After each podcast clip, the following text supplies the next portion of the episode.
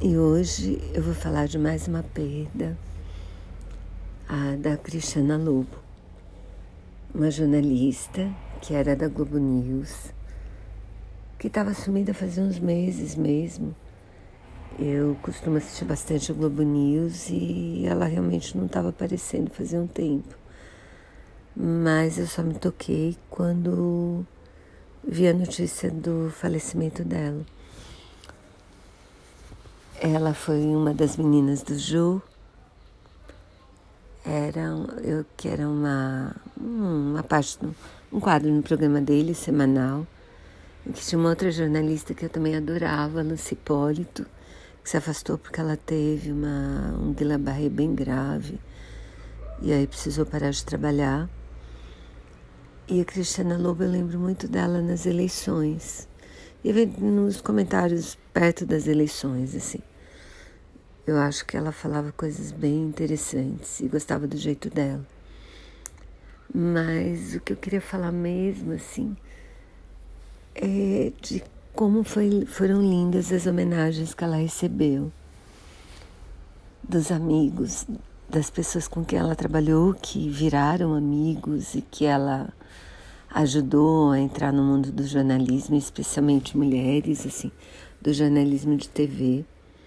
Todas elas falaram que, as, pelo menos as famosas que a gente ouviu falar, a Andrea, a Andrea Sadia, a Natuza, a Juliana Deolibe e várias outras, a Mônica Waldvogel, que é uma que eu gosto bastante também. E todas elas disseram que começaram na televisão, eram de jornais, apresentadas pela Cristiana Lobo no programa dela na Globo News. E que ela foi mega pioneira, eu adorei saber isso. E eu vi várias homenagens lindas, assim, que me emocionaram muito. E especialmente a de um colega dela, de, que foi chefe dela na redação de Brasília, do Globo News, e que fez uma homenagem linda.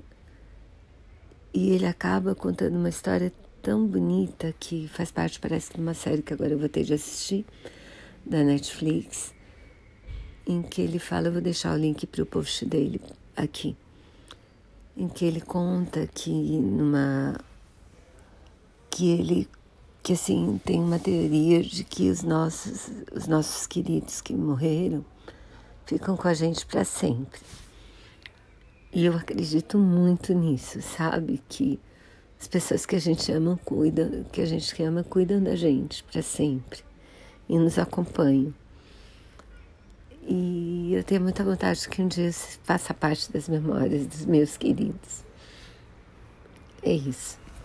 Vai em paz, Cris Lobo. Achei lindo mesmo essa lembrança tão importante que você deixou de seus amigos. Me emocionou.